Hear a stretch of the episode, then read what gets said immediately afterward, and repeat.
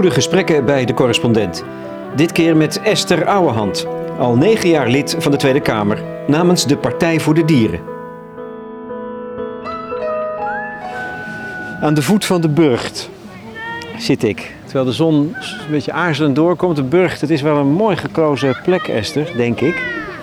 Want het is een van de oudste burchten op een heuvel in Leiden, hartje Leiden. Waar het nu overigens heel erg druk is met spelende kinderen, want hier binnen is een voorstelling geweest. Je hebt hier kunnen overnachten. Ja, gaaf hè? Er staan hier bedden en je kunt hier gewoon een overnachting boeken. En dan slaap je dus onder de sterrenhemel in de burcht. Ja. Fantastisch. Ja, geweldig. En beneden aan de andere kant wordt een concert gegeven. Dus dan is het op het terras heel erg druk. Nou, ik zei al, hier zijn kinderen aan het spelen, lekker in het gras. We zitten ook in het gras. Is dit ook een mooi gekozen locatie omdat jij voortdurend bezig bent met het gevaren en het grote gevaar dat onze samenleving bedreigt, zoals jij dat ervaart? Ja en nee. Kijk, zoals die burcht, wat dat uitstraalt, is dat er echt acuut dreigend gevaar is waar je moet vrezen voor je leven. En dat vind ik eigenlijk niet zo prettig om daar voortdurend met dat angstpatroon bezig te zijn. Maar als je erover nadenkt, dan gaat daar wel de grote crisis over met de leefbaarheid van onze aarde, de klimaatverandering, het verlies aan biodiversiteit. Het lijkt nog wat ver van ons bed, maar het gaat echt over leven en dood. Dus ja, wat dat betreft is de parallel er wel. Maar ik hou er niet zo van om de hele tijd angst op te roepen. Want dan verlammen mensen en dan slaat ook het vermogen dood om in oplossingen te denken. Maar je leeft er wel mee. Als je zegt het gaat over leven en dood, dat is nog veel ernstiger dan een financiële crisis. Het gaat eraan voorbij. Dus je leeft daar dan toch wel, nou ja, misschien wel dagelijks mee? Jawel, ik ben me daar zeer van bewust dat met name de manier waarop we hier in het Westen gewend zijn te leven, dat dat rechtstreeks ten koste gaat van mensen op andere plekken in de wereld die het toch al niet makkelijk hebben. Honger vinden we allemaal erg als er ergens een hongersnood is uitgebroken en er zijn beelden op televisie van verhongerende kinderen. Dat raakt ons allemaal. En gelukkig zijn we wel bereid om dan geld over te maken om te helpen. Maar we moeten er ook bij stilstaan dat wat wij hier doen de omstandigheden voor die mensen alleen maar erger maakt. Het risico op overstromingen, op grote droogtes, het verlies aan biodiversiteit, klimaatverandering raakt de armste mensen het eerst en het hardst. En daar staan nu al letterlijk levens op het spel. Ja. Daar ben ik me zeer van bewust, ja. En dat is dus ook een van de triggers om mensen erop te wijzen en in de politiek alles te doen wat we kunnen om de koers te veranderen, om de aarde wel leefbaar te houden. Dat betekent dat dat essentieel is voor jouw wereldbeeld en daarmee dus ook voor de Partij voor de Dieren. Een soort fundamentele solidariteit, denk ik. En ik vraag me af, hoe ziet die solidariteit eruit? Hoe ervaar je dat? Hoe kan het dat je je met alles en iedereen verbonden voelt? Ja, ik denk dat dat zit in het fundamentele gevoel wat ik denk bij iedereen wel eens ergens sluimert, maar dat het moet wel rechtvaardig zijn. En ik hoorde laatst iemand zeggen, ik dacht dat het Philip Wollem was, een oud succesvolle bankier die nu veganist is. En ik vind niet al zijn uitspraken even geslaagd, maar ik meen dat hij het was die zei, vrede. Het is niet alleen maar de afwezigheid van oorlog, het is ook de aanwezigheid van rechtvaardigheid. En daar zijn we ver vanaf. We kunnen onze ogen er wel voor dicht doen dat de manier waarop wij leven ten koste gaat van anderen, maar rechtvaardig is het niet. En als je dat tot je door laat dringen, ja, het is solidariteit, maar het is misschien nog wel dieper een gevoel voor rechtvaardigheid.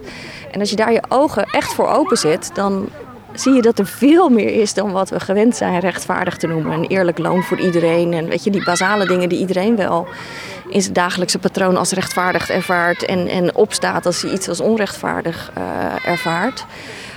Maar het zit in zoveel meer lagen verweven dat daar moet je je bewust van zijn, denk ik. Want het is echt, alles is met elkaar verknoopt. Hè? Maar dat betekent toch in wezen dat wij schuld dragen? Als collectief wel. Als individu kun je er ook niet zo heel veel aan doen dat je in het Westen geboren wordt in een samenleving die al is ingericht op overconsumptie. Waarin je, als je mee wil doen in die samenleving, er eigenlijk niet aan ontkomt om ook een mobiele telefoon. Je moet je kleden, je zult een huis moeten, voedsel.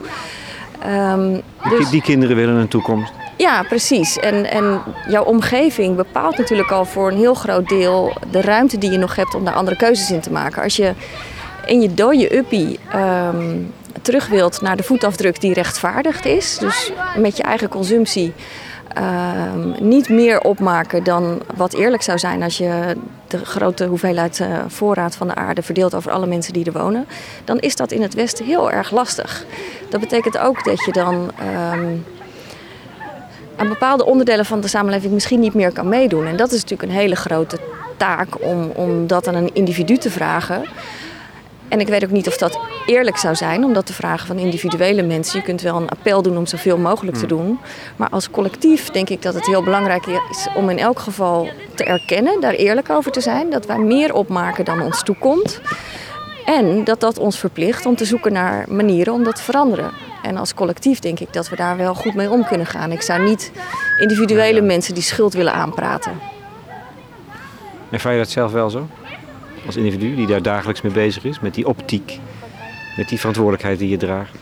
Niet als schuld, maar wel als een verplichting om in elk geval eerlijk te zijn over hoe wij hier leven en ik dus ook. En wat dat betekent voor hoe hard je drukt op de mogelijkheden van anderen en de rest van de aarde. En daarin de verplichting om te doen wat ik kan. Maar ik ervaar het niet als schuld, omdat ik de problemen ook niet in mijn eentje heb veroorzaakt. Verantwoordelijkheid is een beter woord. Ja, verantwoordelijkheid. Maar ik vroeg me namelijk af waar dat vandaan komt, hè, bij jou. Dat is heel sterk. Je leeft, je leeft daarvoor mee. Je werkt daar keihard voor. Dus waar komt dat vandaan? Waar is dat begonnen? En ik vroeg me namelijk af, kom je uit een christelijk nest bijvoorbeeld? Ja. Dat heb je goed geraden. Ja, ik kom uit Katwijk. Dat is niet zo ver hier vandaan. Christelijk opgevoed, niet heel zwaar. In Katwijk is ook nog een sterke conservatieve kern. Dat was gelukkig niet zo bij ons thuis. Maar ik heb wel veel meegekregen van de Bijbel. En ik herinner me nog goed dat appel op het goede doen en het slechte laten. Ja, dat kwam bij mij wel binnen als kind. Ja, ik had al zo'n donker. Maar ik stoorde me natuurlijk ook al heel snel aan de manier waarop de mensen in de kerk daar dan mee omgaan.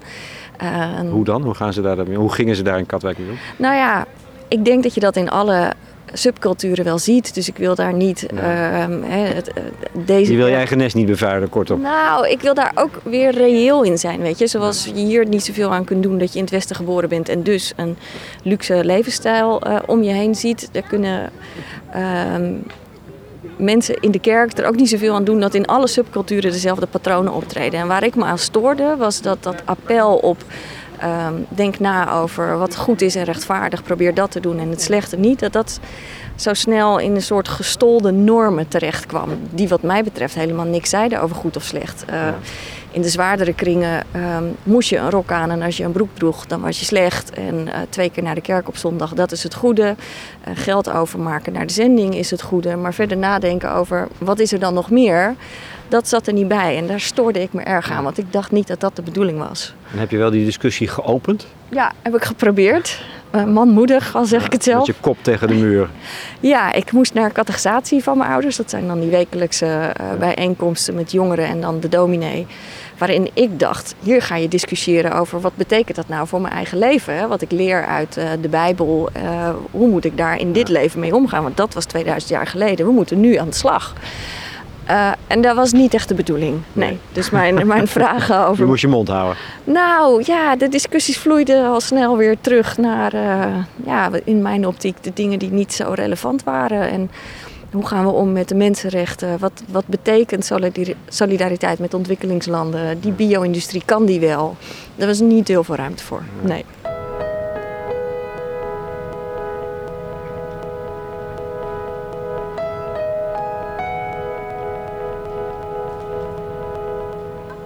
Wil je hier zo gemotiveerd met de wereld omgaan? Hè, met een gezonde aarde en een toekomst voor iedereen eigenlijk. En niet alleen voor ons hier. Dan vraag ik me af of je daar niet inderdaad ergens door gestuurd moet worden. Of gesteund. Het maakt me niet uit of het nou een christelijk geloof is. Of nog een heel andere religie. Of een hele andere opvatting. Maar kennelijk heb je een mensbeeld nodig. Of een wereldbeeld nodig. Op grond waarvan je handelt. Ja, dat vraag ik me af. Kijk, ik heb natuurlijk wel een goede basis hierin van huis uit meegekregen. Mijn vader was ook altijd erg solidair. Ik kom uit een gewoon arbeidersgezin en de rechten van arbeiders ten opzichte van het groot kapitaal. Weet je, die gedachte... Nou, dat was de strijd die thuis werd gevoerd. Ja. Nou ja, dat was er ook. Dat was de inbreng van mijn vader. En daar had ik ook met hem wel discussies over. Dus wat dat betreft kun je zeggen dat ik een aardige voedingsbodem heb gekregen. Maar ik ben er echt van overtuigd dat dat fundamentele weten wat goed is en wat niet, dat dat in iedereen wel zit. Bij de een sluimert het misschien wat meer en bij de ander is het wat meer uit zichzelf op de voorgrond aanwezig. Maar ik denk dat iedereen diep van binnen weet dat het oneerlijk is als mensen honger lijden, terwijl er genoeg voedsel in de wereld geproduceerd was om iedereen te eten te geven. Maar dat wij er te veel van opeten. Daar hoef je, denk ik, geen achtergrond voor wat dan ook te hebben. Dat zijn fundamentele intuïties, denk ik, die heel vaak wel kloppen. En de vraag is alleen, ben je bereid om dat ruimte te geven? Heb je in je omgeving misschien stimulansen of niet? Lukt het je om daarmee... Want het is wel een worsteling, hè? Zodra je je daarvan bewust bent, dan zou je in een schuldgevoel kunnen vervallen dat je totaal verlamt. Het is te erg, het is te groot, ik kan het niet oplossen. Nou, daar moet je allemaal mee zien te dealen. Maar ik denk dat dat hele fundamentele gevoel voor rechtvaardigheid, behalve bij de psychopaten onder ons, dat zit gewoon in iedereen. Zonnetje. Zonnetje. Is dat rechtvaardig of wat? Zitten daar nog een paar mensen in het gras te genieten van de zon? Staat hier een bloeiende meidoorn. Oh, ik zie nu pas dat we onder de bloeiende meidoorn zitten. Wat mooi is die. Goed, hè? Vol in bloei. Ja. De Partij voor de Dieren, daar wil ik het over hebben, natuurlijk. Ja. Over jullie politiek en politiek bedrijven. Wat heb je met dieren eigenlijk? Ja, dat is een goede vraag. Wordt maar wel vaker gesteld. Mensen denken altijd dat je een enorme dierenknuffelaar bent als je bij de Partij voor de Dieren bent. En op zichzelf ben ik dat ook wel, maar ik heb geen huisdieren. Maar nee, je hebt helemaal niet een grote speciale liefde voor dieren. Het is een ja en een nee. Ik zie in dieren wel de levende wezens met bewustzijn en gevoel en het vermogen om pijn en angst te lijden. De sociale structuren die ze ook kunnen hebben. Ik zie wel enorm de verwantschap en dus ook mijn mededogen voor als die dieren iets aan wordt gedaan waar ze zelf niet om hebben gevraagd. Maar het is niet het belangrijkste voor mijn motivatie. Of je nou wel of niet van dieren houdt, weer datzelfde. Het is fundamenteel verkeerd om andere levende wezens zomaar aan jouw wil te onderwerpen en lichaamsdelen af te snijden, omdat je er toevallig wat geld mee kan verdienen. Dat zou dan de bio-industrie zijn. Dus dan maakt het eigenlijk niet zoveel uit of je wel of niet van varkens houdt. Het deugt niet. Het zijn levende wezens. En ik heb nog steeds niet bedacht waar we het recht vandaan op zouden kunnen baseren. Dat je zomaar kan zeggen, nou, allemaal in een hok, staarten eraf. Binnen 6 maanden ben je en gestrest en heb je al je soortgenoten kapot geknaagd. En dan ga je naar de slager en dat vinden wij wel fijn. Ja. Ik heb daar nog steeds geen goed antwoord op gekregen van mensen die ik dan vraag van, maar hoe zou jij dat dan verdedigen? Ja. Dat is denk ik niet te verdedigen. Jij moet je vaak verdedigen, denk ik. Ja. Of misschien wel altijd. Ja, dat is het grappige. Kijk, toen ik net vegetariër was, stond ik natuurlijk ook vooraan om iedereen wel te vertellen waarom en zo. Maar op een gegeven moment leer je dat wel af, want het worden nooit gezellige gesprekken. En dan denk je, ach, laat ook maar. Ik heb mijn eigen keuze gemaakt en ik zie wel wanneer het gesprek, wanneer het zich ervoor leent om de discussie aan te gaan. Want het is gewoon niet altijd gezellig. Maar op het moment dat je dan uit eten gaat met mensen en je bent als enige, je bent de enige die een plantaardig gerecht bestelt, dan al zeg je zelf verder niks. De discussie komt vanzelf op gang. En je wordt vaak met steken onder water aangevallen. Ik vind het allemaal prima. Glijdt het langs je af? Als water of langs je koude kleren? Nou, weet je, ik heb geleerd om zelf niet voortdurend die discussie aan te zwengelen. Want mensen moeten daar ook even voor openstaan. En anders heeft het ook gewoon geen zin. Maar als iemand de behoefte voelt om zijn eigen opspelende geweten, denk ik vaak, op mij te botvieren, dan vind ik het ook wel leuk om de discussie fel te voeren. Hè? Als de ander begint, dan... Dat kan niet krijgen. Ja, maar daar heb ik ook gewoon wel lol in. Ja, ja ik, Wat is dat voor lol? Ja, jeetje. Wat is dat voor lol? Ik heb geloof ik wel een beetje een fel karakter. En dat moet er dan wel ergens uit. Als je je zorgen maakt om alles en iedereen in de wereld. En dan kan dat een heel zachtaardige uitstraling hebben. Maar ik ben ook fel. En ik wil ook wel vechten tegen wat er niet deugt. En als iemand dan zelf de discussie start... dan vind ik nog steeds, weet je moet de vrijheid hebben om wel of niet te kiezen voor het eten van vlees. Maar dan moet je ook groot genoeg zijn om mijn waarheden aan te horen. Hè? Draag dat dan maar. Ja, en daar kan ik dan wel genoeg in scheppen. Je houdt van het duel dan? Jawel. De Partij voor de Dieren worstelt volgens mij met een verkeerd imago. Dat blijkt ook wel als je nu al uit een heleboel dingen die je nu zegt. Die partij is veel breder. Jullie zijn veel breder dan de partij die houdt van het knuffelen van dieren of strijdt tegen de bio-industrie. Ja. Gek eigenlijk dat dat zo moeilijk over te dragen is. Ik spreek heel veel mensen die, als ze werkelijk over de Partij voor de Dieren nadenken, dan blijken ze dat een partij te vinden die eigenlijk, dat is eigenlijk de partij waar ze bij willen horen. Maar toch, ja, dat durven ze dan niet of zo. Ze willen die stap niet zetten. Wat is eigenlijk belangrijk? Wat is voor jullie als partij het belangrijkste in de politieke visie tegenwoordig? Ja, tegenwoordig, dat is vanaf het begin al. Ja, in onze beginselverklaring, als je die leest, dan zie je daar rechtstreeks terug waar mensen pas na jaren achter zijn gekomen. Dat wij de enige partij zijn die fundamenteel kiezen voor het leefbaar houden van de aarde.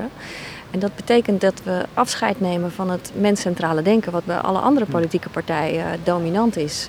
En wat betekent dat? De mens staat niet centraal. Ja, dat betekent... als eerste belangrijke punt eigenlijk. Ja.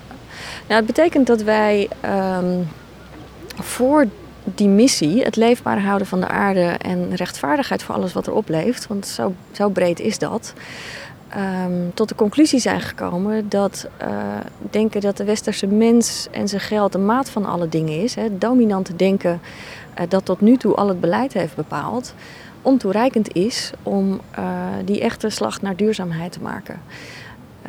Je zult aan de andere kant moeten beginnen met denken. We hebben maar één planeet, die voorziet ons van alles wat we nodig hebben, maar niet van alles waar we zin in hebben en wat we ons willen toe-eigenen ten koste van alles. Die planeet die groeit niet met ons mee. Er zijn meer dan genoeg natuurlijke hulpbronnen om iedereen te voeden. Maar als de westerse manier van leven niet verandert, dan gaat dat mis. Dan komen de mensen in de knel. Dan komt de leefbaarheid op aarde in de knel. Ja, vanuit ook de bescheidenheid dat je niet... ik in elk geval niet... denkt het recht ergens vandaan te kunnen halen om ander leven te vertrappen. Zomaar. En dat is wel wat we in onze westerse manier van leven... misschien wel bewust en misschien niet... maar het heeft iets arrogants in zich... Dat waar wij behoefte aan hebben, wat wij leuk vinden... dat zijn vaak onze eigen korte termijn belangen... dat die zouden moeten bepalen hoe het met anderen gaat. Want dat is aan de hand. Maar, en alle politieke vragen zijn hieraan gerelateerd? Ja. Zijn hierop gefundeerd? Ja. Dit idee, dit principe? Ja. En kijk, we zijn er ook heel open in geweest naar onze kiezers altijd. Want mensen verwachten natuurlijk van een partij een brede visie, hè, op alle politieke problemen die zich voordoen. En die hebben we ook. Maar we zeggen er altijd bij, onze tijd en energie gaat zitten in het leefbaar houden van de aarde. Het strijden tegen die fundamentele onrechtvaardigheid. Dus opkomen voor het kwetsbaarste, dieren, natuur en milieu. En verwacht van ons niet heel veel andere initiatieven op de andere terreinen. Hè. Mensen moeten wel weten dat daar onze focus ligt. En dat moet ook, omdat het zijn zulke zachte waarden. Ze worden zo makkelijk onder de voet gelopen in de politiek. Dat zelfs bij partijen die wel oog hebben, hè, voor de noodzaak van duurzaamheid. Diederik Samson is het beste voorbeeld. Die komt nota bene uit een activistisch Greenpeace verleden. Hij heeft prachtige dingen gezegd in de Kamer over de... ononderhandelbaarheid van het klimaatprobleem. Moeder Aarde is een harde tante. Daar kun je niet mee dealen, zegt hij letterlijk. Als het te ver gaat, dan zijn we gewoon met z'n allen de sjaak. Dat zelfs iemand die zo goed weet hoe groot de problemen zijn in de maalstroom van zo'n grote, brede politieke partij dan toch maar vergeet.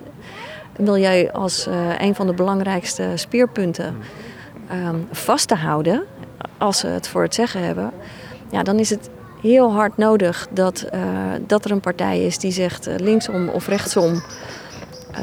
Dit is het belangrijkste probleem van onze generatie. En alles wat we doen draait daarom. Nou, dan komen ze voorbij rennen. Aanvallen, ja, roept hij. Aanvallen. Ja, heel goed. Dit is de spirit. 3 jaar. Ja. Ja, nee, dat begrijp ik. Maar het betekent, terwijl je zegt van ja, je reageert, je focust dan op die zachte aspecten van het menselijk leven, omdat die zich toch al niet, geen wapens hebben om zich te verdedigen. Ja. Maar het impliceert wel, als je zo denkt en zo naar onze samenleving kijkt, in samenhang met de rest van de globe, dat er iets fundamenteels moet veranderen. Ja. Wij kunnen dan niet zo doorgaan. Nee. De economie moet ingrijpend veranderen. Groei, dat wordt vaak gezegd, die zijn de enige partij die niet voor constante groei zijn. Ja. Dus de vraag is dan ook van, heb je een perspectief? Is dat een utopie? Hè, voor hoe het dan zou moeten? Want het is niet een beetje. We moeten niet een beetje minder van dit of een beetje minder van dat. Het is een fundamentele, radicale koerswijziging van onze samenleving, van onze cultuur.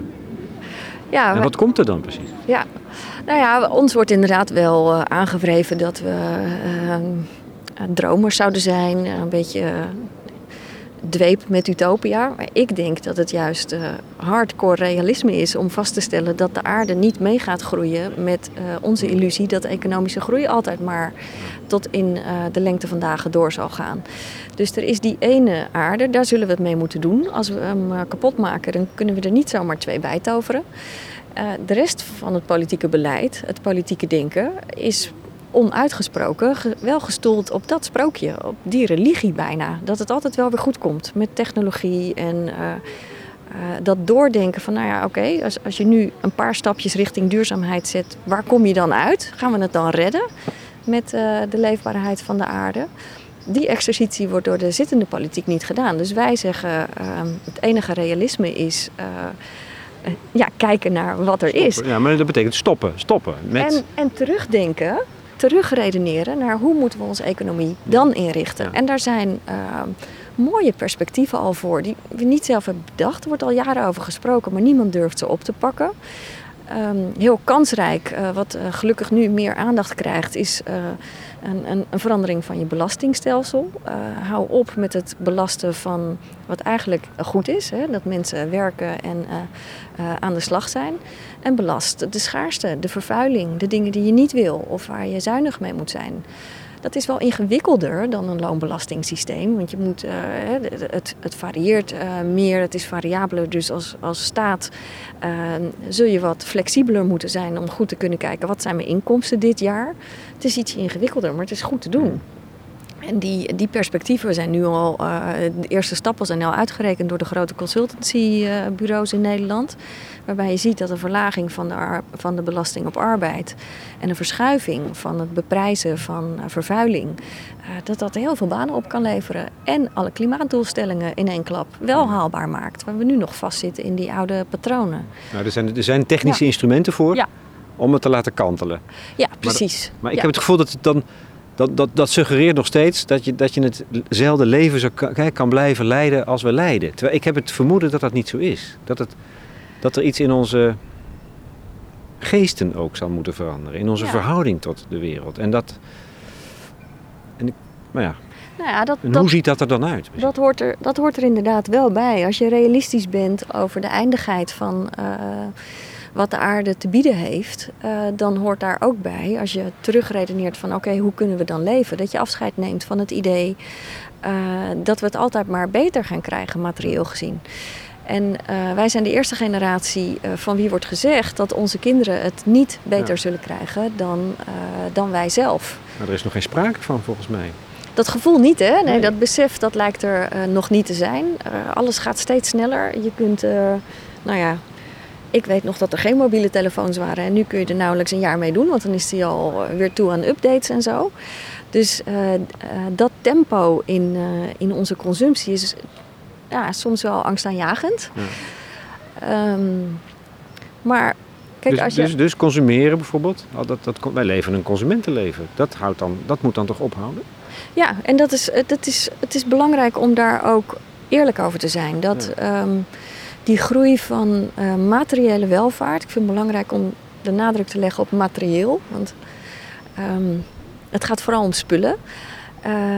Dat op zal houden. En hoe eerder we daar realistisch over zijn, hoe beter het is, denk ik. Want het schept ook ruimte om ook na te denken over... maar wat is nou belangrijk voor mij? Waar worden mensen gelukkig van? En is dat echt ieder jaar of iedere 2 jaar een nieuwe smartphone? En iedere 3 maanden een nieuwe garderobe? Of zit het toch in andere dingen? Is het heel erg als we niet meer zoveel consumeren? Ik denk dat dat meevalt.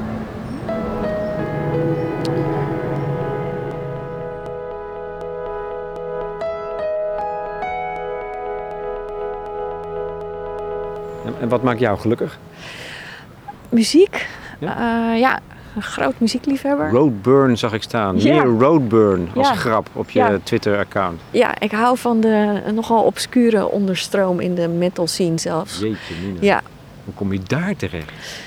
Ja, dat is ook weer zo'n vraag. Ik weet dat niet. Ik kwam daarmee in aanraking toen ik 14, 15 was. En ik viel daarvoor. Ik ben een kind van het grunge-tijdperk. Dus Nirvana, Pearl Jam en Soundgarden. En vandaar ging het eigenlijk alleen maar steeds radicaler. Ja. Nee, maar die radicaliteit in die muziek, daar herken je dus iets in, denk ik. Ja. Iets van het opstandige, van het tegen de keer. Ja, het echte denk ik ook. Als ik ergens depressief om word, dan zijn het wel hele vrolijke liedjes. Ja, ik kan oprecht blij worden van zware doem. Ja. In de muziek dan bedoel je? Ja, in de muziek, ja. Ja, ik kan het niet zo heel goed verklaren. Ik sprak er toevallig laatst over op Roadburn met de chef cultuur van NRC Next. En toen wilde ik ook bijna iets zeggen als... ja, dat hangt natuurlijk samen met hoe ik naar de wereld kijk. Maar toen kwam er ook tot de conclusie... ja, dat is niet waar, want hij houdt van dezelfde muziek als ik. En ik denk niet dat hij Partij voor de Dieren stemt. Hij kijkt er misschien heel anders naar. Het is niet 1 op 1, maar het past bij mij. En Roadburn is een festival voor heavy metal? Ja, voor stoner, sludge, psychedelica. Ja, doom. Heerlijk. Ja, echt wel. Ja, en de grap is dat er lopen daar allemaal mensen met lang haar, baarden, harig, zwart. Ze hebben een nogal afschrikwekkend uiterlijk. Maar iedereen in die stad, het is in Tilburg, zegt ook... maar het zijn de liefste mensen die je tegenkomt. Ik zat ook dit jaar weer te lunchen ergens. En er zaten 2 mensen naast me, duidelijk geen roadburners. En die hadden het erover, oh ja, er is weer roadburn in de stad. En een van de 2 gesprekspartners wist niet wat het was. En die jongen zei, nou echt, ze zien er niet uit... maar ze zijn de allerliefste mensen ooit.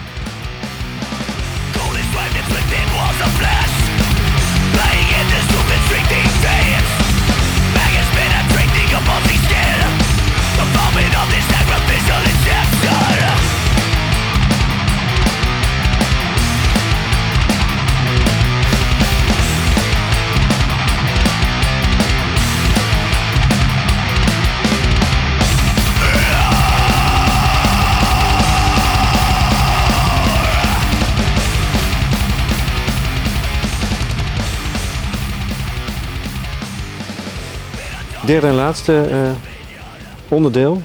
Het laatste is politiek bedrijven. Als vak.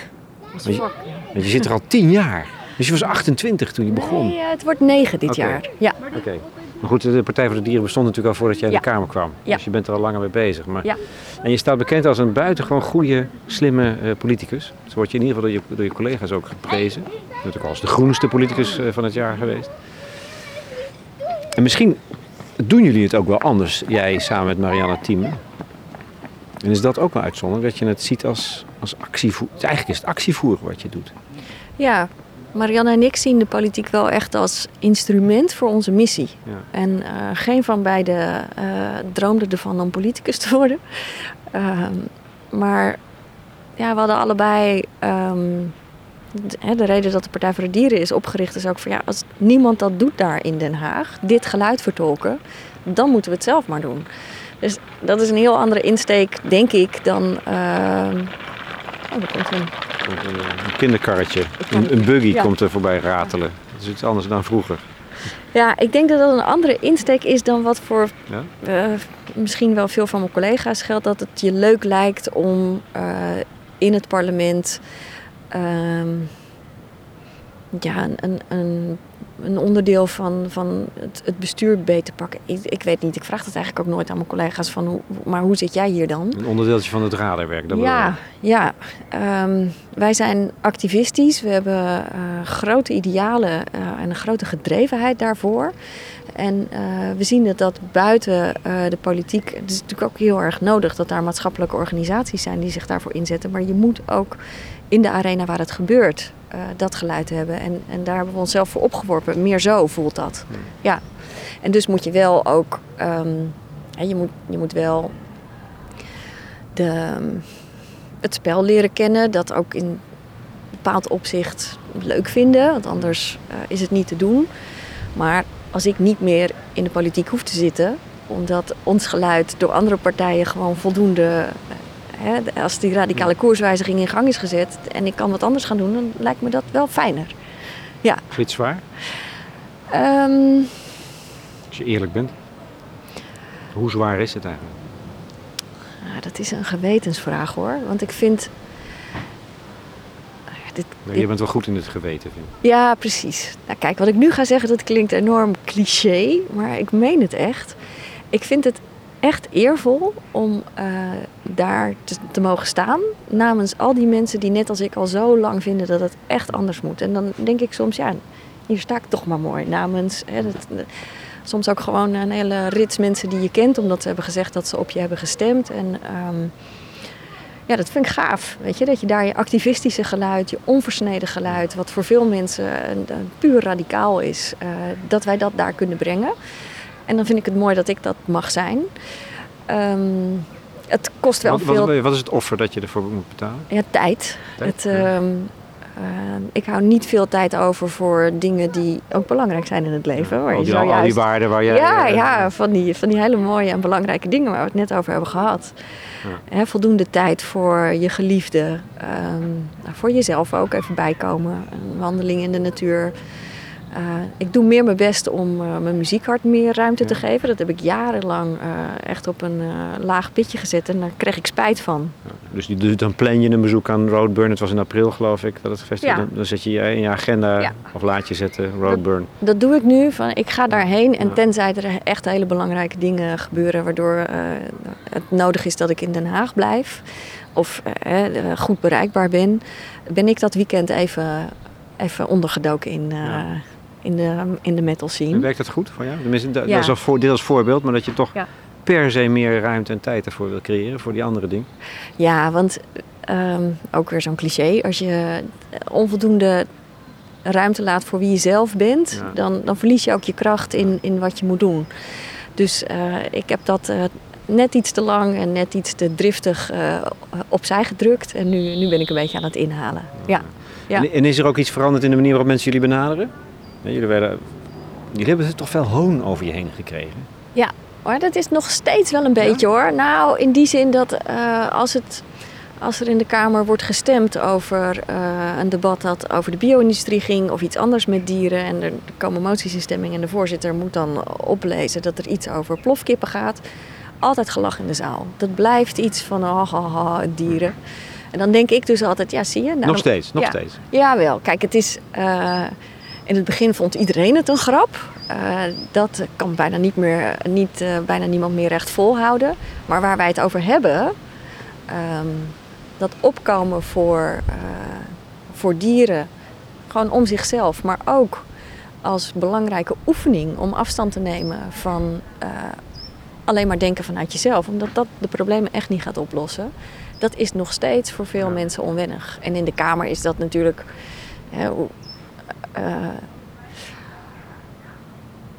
als er ergens gelachen wordt over opkomen voor dieren, dan is dat daar wel. En dat zie je dan als moties in stemming komen en de voorzitter moet ze voorlezen. En hoe gaan jullie daar mee om samen? Want dat is... Stoïcijns. Ja. Ja, dat zijn we wel echt gewend. Heb je dat getraind samen? Volgens mij, want je bent z'n tweetjes, dus het is kwetsbaar. Dan moet je ook nog goed met elkaar kunnen samenwerken. En je bent dan ook op elkaar aangewezen, maar je staat er ook samen. Maar ja, tegenover alle anderen. Ja. Dus hoe doe je dat? Hoe heb je je getraind in dat stoïcisme? Of is dat toch, ja... Ja, nou ja, kijk, ik denk dat het scheelt dat je... dat je dit privé ook al jaren deed voordat je die politiek in ging. Je had die training al gehad, ja. Ja, hier is het natuurlijk groter en vinden mensen het nog belachelijker. Want nou ga je zelfs in de politiek met die rare ideeën. Maar je hebt... Ik bedoel, eigenlijk is er niks nieuws. Er kan maar zelden iemand mij met een goede grap over die gekke vegetariërs verrassen. Ik hou heel erg van harde grappen, maar ze zijn allemaal zo plat en zo voorspelbaar. Dat, je hebt het allemaal alles gezien, weet je. Ja, dus kom maar op met die goede grappen. Dat zou ik wel weer leuk vinden. Maar gewoon stoïcijns denken aan waarom je er zit als activist. Ja, nou ja, we zijn daar natuurlijk ook wel ingegaan met het volle besef dat we totaal anders zijn. Dus dan weet je ook wat de reacties zullen zijn. En wie je ook spreekt, je krijgt eigenlijk altijd... Nou ja, het is voor ons niks nieuws. Dus we worden niet overvallen door dat soort reacties. Dat zijn we wel gewend, ja. En ik moet er ook om lachen. Ik moet er echt om lachen als wij... het is al een paar jaar geleden, maar in de Kamer werd paling geserveerd. Nou, het gaat heel slecht met de paling. Er is nog maar 1% over van de oorspronkelijke populatie. En dat dier staat gewoon op de rand van uitsterven. Dus er worden programma's opgetuigd en beleid. Natuurlijk niks wat echt gaat helpen. Maar toch, hè, de paling staat op de rand van uitsterven. We gaan iets doen. En er werd in ons eigen parlement gewoon nog paling geserveerd. Dus de eerste keer dat ik zei, zullen we dat anders niet doen? Word je uitgelachen en dan gaat de hele VVD-fractie demonstratief naar de viskar paling eten. En dan denk ik, nou ja, blijkbaar heb ik wel een punt aangeraakt. Want als het echt niks betekent wat ik hier zeg, dan hoef je ook niet zo over te reageren. Maar hè, allemaal naar de viskraam, allemaal paling eten. Het jaar daarna was het er wel door. Hebben we het van de menukaart van de Tweede Kamer gekregen. En dat gaat dat dier niet redden, maar je moet doen wat je kan.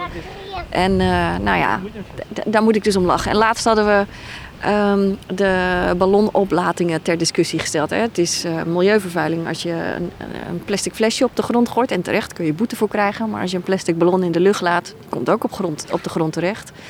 Dan vinden we dat allemaal grappig. Dus wij hebben gevraagd aan de staatssecretaris van Milieu... kan je daar nou niet iets aan doen om dat bewustzijn te vergroten... dat het milieuvervuiling is... om iets aan die ballonoplatingen te doen. Geen verbod op kinderfeestjes met ballonnen. Gewoon sec. Die oplatingen vrijblijvend, meer bewustzijn. Nou, dan zijn mensen van de VVD en het CDA zo boos... dat ze demonstratief een ballon gaan opeten... om te laten zien dat het niet schadelijk is. Ja, daar moet ik dan om lachen. Echt om lachen. Ja. Nou... Je moet ook een gevoel voor humor hebben, kennelijk. Wil je het volhouden? Is er nog wel één... In die geschiedenis is er één pijnlijk moment geweest, volgens mij, voor jou, met de Partij voor de Dieren. Dat je de partijbestuur wilde je niet verkiesbaar stellen.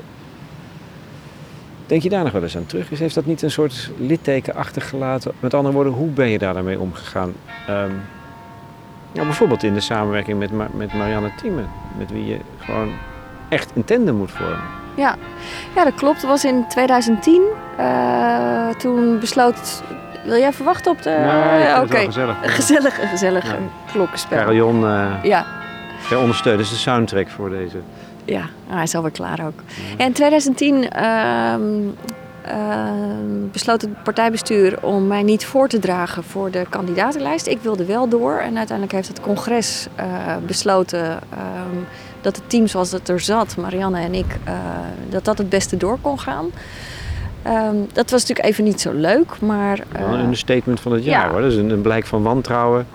Wat een soort dolkstoot is in je rug, terwijl je alle krachten nodig hebt om het werk te doen. Ja, maar soms zijn dingen gewoon even niet zo makkelijk. En dat kan gebeuren. En wij hebben dus die hobbel gehad nadat we... Even kijken, zaten we toen... Hoe lang zaten we in de Kamer? Vanaf 2000... Ik denk dus vanaf 2006, ja, 4? 2006, ja. Ja, dan zaten we 4 jaar in de Kamer. Wij hebben die hobbel gehad en genomen en... Hebben we dat uitgesproken samen? Nou, kijk, het belangrijkste is dat wij ook altijd tegen onze kiezers zeggen... we hebben allemaal verschillende achtergronden en verschillende... eigenaardigheden. Maar dat kan niet belangrijker zijn dan dat overstijgende belang waar we voor staan. En dat is de keuze die we als fractie ook gemaakt hebben. Dus het was wel even moeilijk, maar we zijn daarna doorgegaan en dat gaat heel goed.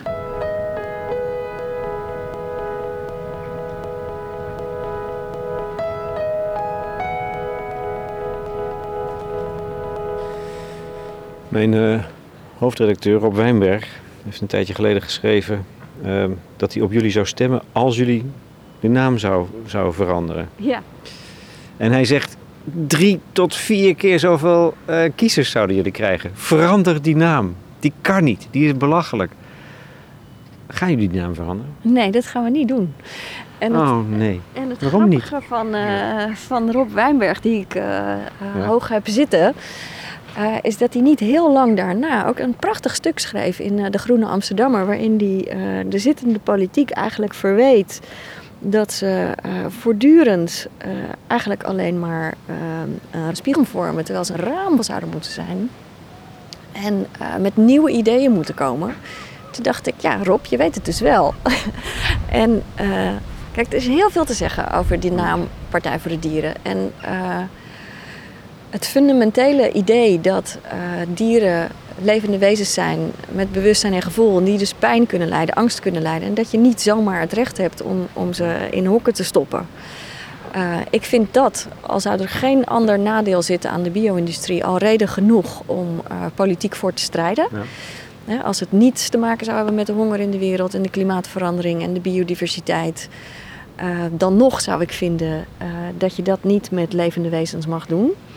Maar daarnaast, dat je wel weet hoe dat zich tot alles verhoudt... en hoe dominant dat menscentrale denken is geworden... dan is het een hele goede oefening om wat bij Rob Wijnberg wel degelijk ook aanwezig is. Hè? Want in dat stuk waarin hij dat schreef over onze naam... zei hij ook, ik voel me zo tot ze aangetrokken omdat ze niet... dat menscentrale denken, als dat ze dat durven. Dat ze daarvan zeggen, nee, dat doen we niet...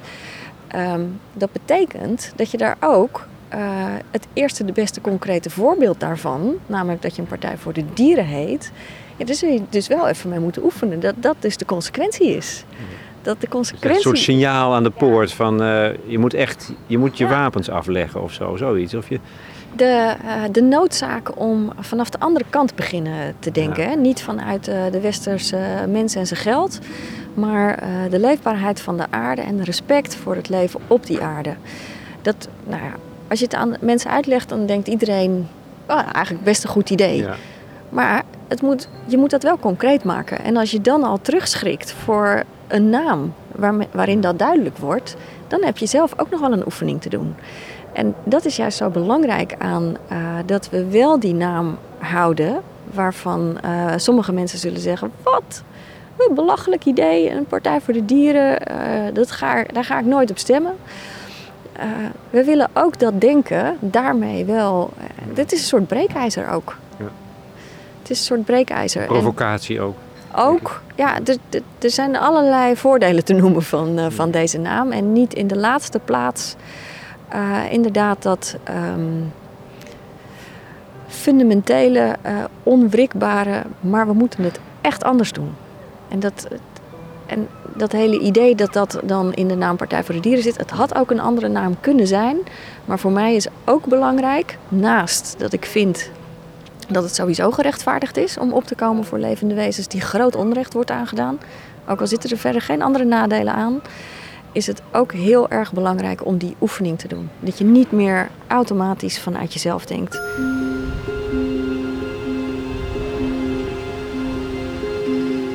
Dankjewel. Graag gedaan. Terwijl het hard waait nu. Gaat ineens waaien, ja. Koud wordt het en iedereen verdwenen is. Kan ik nog zeggen... Esther Ouwehand in gesprek met Lex Bolmeijer voor De Correspondent.